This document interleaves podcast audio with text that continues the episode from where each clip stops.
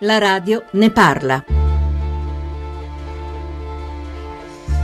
Vedi, non è sempre lo stesso. Voglio dire, ho, ho dei giorni buoni e dei giorni brutti. Nei miei giorni buoni mi sento, come dire, come una persona normale. E in quelli brutti mi sento come se non riuscissi a ritrovare me stessa. Insomma, io mi sono sempre definita in base alla mia intelligenza, alla proprietà di linguaggio, alla capacità di argomentare. Adesso certe volte ho la sensazione di vedere le parole che galleggiano davanti a me e non riesco a raggiungerle, così mi perdo, non so chi sono e cosa perderò ancora. Vorrei avere il cancro. Te lo giuro veramente. Insomma, non proverei tutta questa vergogna. Se ti viene il cancro, gli altri portano un fiocco rosa per te. Ti accompagnano a fare passeggiate, raccolgono fondi e non devi sentirti come una specie di... cosa? Non mi ricordo la parola. La radio ne parla.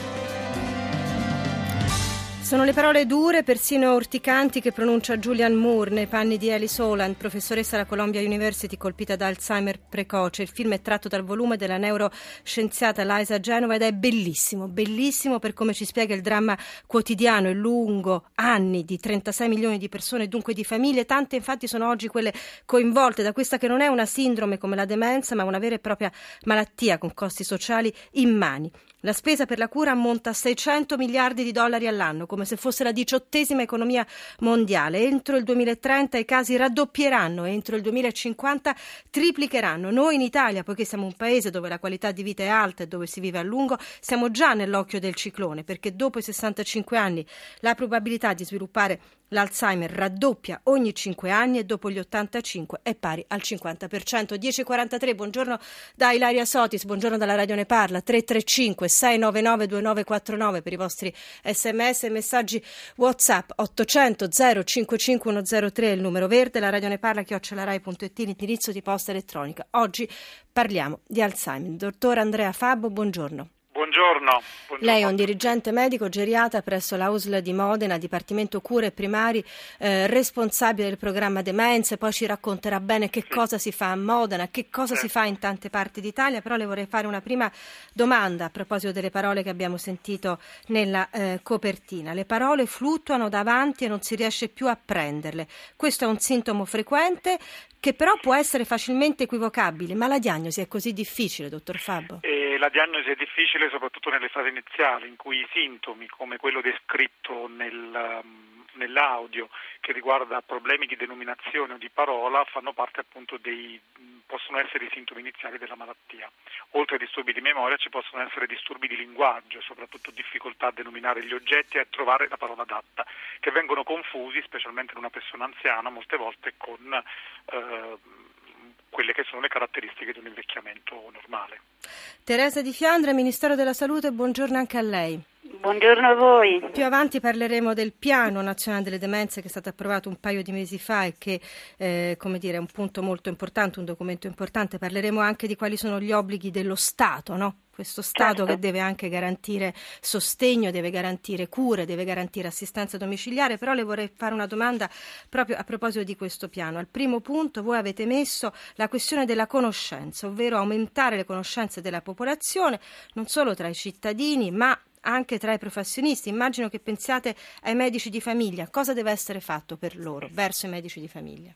Allora, aumentare le conoscenze credo che sia il punto fondamentale per partire con politiche di sanità pubblica coerenti.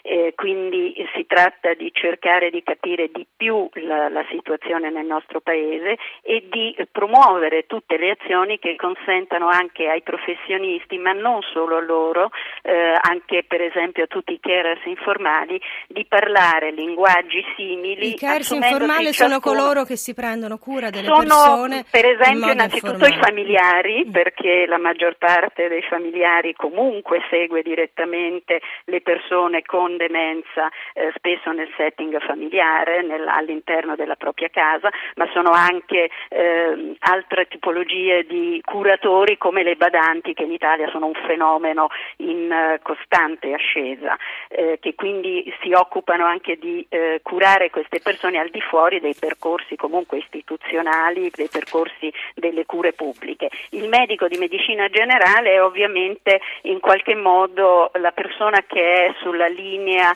di base, potremmo chiamarla la prima trincea, la prima frontiera, eh, per poter eh, aiutare nelle eh, identificazioni precoci, ma soprattutto nell'indirizzare all'interno di un percorso che via via che le fasi di Evidentemente voi sentite il bisogno di aggiungere informazioni anche verso i medici eh, di base. Vedremo dopo anche la questione delle detrazioni, dell'invalidità civile. Gabriella Salvini Porro, buongiorno, benvenuta anche a lei. Buongiorno, buongiorno, a tutti. Presidente della Federazione Alzheimer eh, Italia che fa parte dell'Association Disease, cioè della grande famiglia come dire, delle, delle federazioni esattamente certo. internazionali.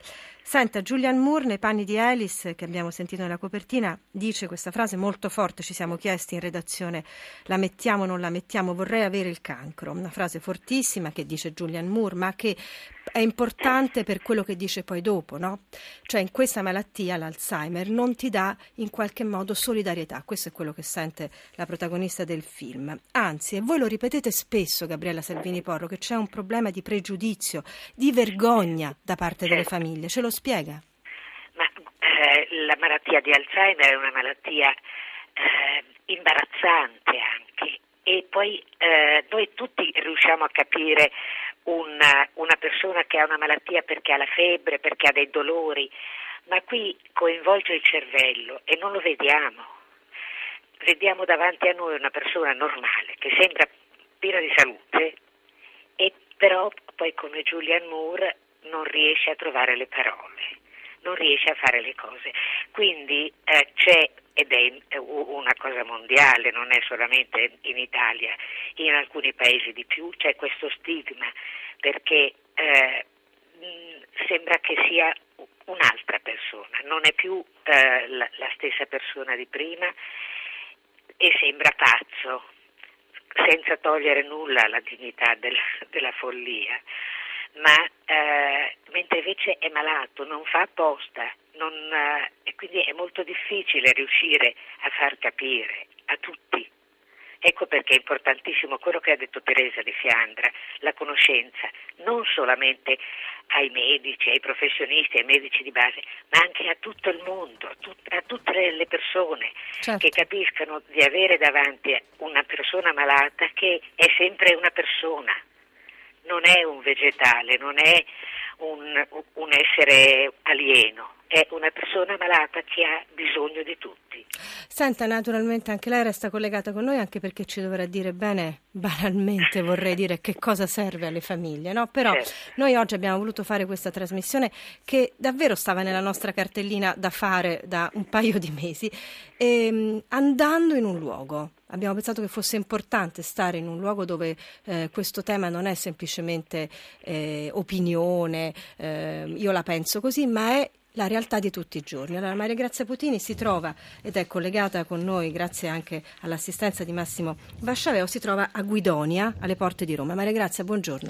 Buongiorno, buongiorno da me e naturalmente dai familiari e anche da un paio di pazienti e da molti operatori di questo centro di diagnosi e cura del- dell'Alzheimer che è interamente finanziato dalla regione ed è diretto dal dottor Gabriele Carbone. Buongiorno. Tutti annuivano ascoltando la copertina, tutti annuivano ascoltando i problemi posti da te e dai nostri, eh, dai nostri ospiti. E qui alle pareti ci sono i lavori che alcuni pazienti fanno durante il centro diurno, sono coloratissimi. Massimo quando siamo entrati ha detto ma sembrano i disegni di, ehm, fatti da bambini. Uno è splendido, sembra addirittura un Van Gogh. E poi ci sono oh, due signori, lui è un paziente e ha gli occhi molto dolci e capisco perché la moglie, Italia, gli tiene la mano stretta stretta come fossero due adolescenti innamorati e lei è sempre qua. Ed è proprio Italia che si chiama una delle eh, parenti di ricoverati qua ed è anche un medico. Eccola. Buongiorno. Buongiorno a lei. Buongiorno. Anche con Italia volevamo raccontare questo inizio della, della, malattia di Alzheimer, perché l'inizio è sempre difficile, anche per chi è un medico. Sì, soprattutto per chi è un medico, perché in realtà si rende conto che c'è qualcosa che non va ma non vuole ammetterlo. Io avevo avuto un fratello di mia mamma che aveva avuto questo problema e lì ho avuto paura. E inizialmente cercavo proprio di cancellare questa cosa, perché i sintomi erano quelli eh, vedevo che peggiorava di giorno in giorno, anche perché è iniziato veramente in modo eh, rapido. Mia mamma in due mesi ha avuto il peggioramento di questa malattia, è iniziato piano piano nel mm, perdere la memoria come tutti, nel, nascondere le cose, però poi ha cominciato ad essere eh, agitata, nervosa, non si riusciva a tenere in due mesi. E in questi due mesi è stato veramente triste triste perché non, non, sapevo dove andare, non sapevo con chi parlare, perché non volevo in realtà parlare. E poi invece sono riuscita ad arrivare in questo centro meraviglioso e devo dire che sono stati bravissimi. Mia mamma, sì. Mm, sì, sì, no, volevo, siccome poi il tempo, sì, come sì, sempre, è quello che è, io volevo ascoltare anche un'altra storia di inizio, completamente diversa, in modo che il dottor Carbone possa poi dirci quanto e come due eh, situazioni così diverse, quindi l'agitazione quasi clamorosa della mamma della signora Italia, sia invece stata diversa da quella della moglie del signor Giuseppe. È vero, eh, sì, mia moglie è una persona sempre tranquilla, serena, eh, poi alla fine ecco, eh, no, adesso, lei non riesce a, a, pronunciare una parola, non riesce a dire una parola, ho difficoltà nel dialogo perché non riusciamo più a dialogare. Ma che non... cosa è successo all'inizio? All'inizio è successo che eh, io, essendo un pensionato, ero, sono impegnato con un'associazione di volontariato, uscivo per incontrare i miei collaboratori e quant'altro e ritornavo a casa e trovavo mm, il pranzo, mm, il carbone, pentole, pentole eh, padelle e pietanze completamente nere, nere, nere, nere chiedevo, cercavo di capire qual era il problema, non riuscivo ad avere una risposta, non c'era risposta e quindi per me la cosa sono passati giorni, giorni e giorni, alla fine eh, trovando una strada molto difficile e impervia, perché è impervia, sono riuscito a, a fare de, de, degli accertamenti, anche lì con grosse, grosse difficoltà. E, Ecco, eh, alla fine navi- navigando, non io espressamente perché avendo difficoltà con, con, internet, perché dove abito io purtroppo... Ma chissà non che non, ha, non siano no. state salvifiche queste difficoltà con internet, perché lo vedo già dai tantissimi sms che stanno eh, arrivando al 335 699 2949 e poi anche messaggi sui profili Facebook e Twitter di Radio 1, nonché al nostro numero verde. La grande, grande domanda è aiutateci a eh, capire. Eh, ci torniamo naturalmente con anche Gabriele Carbone, responsabile del centro demenze eh, da cui sta trasmettendo Maria Grazia Potini di eh, Guidonia, però prima di provare a cominciare a rispondere a alcune di queste domande, Elvis Costello con Veronica.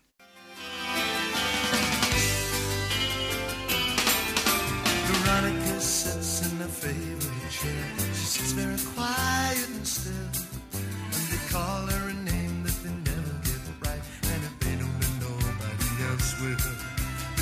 to have a carefree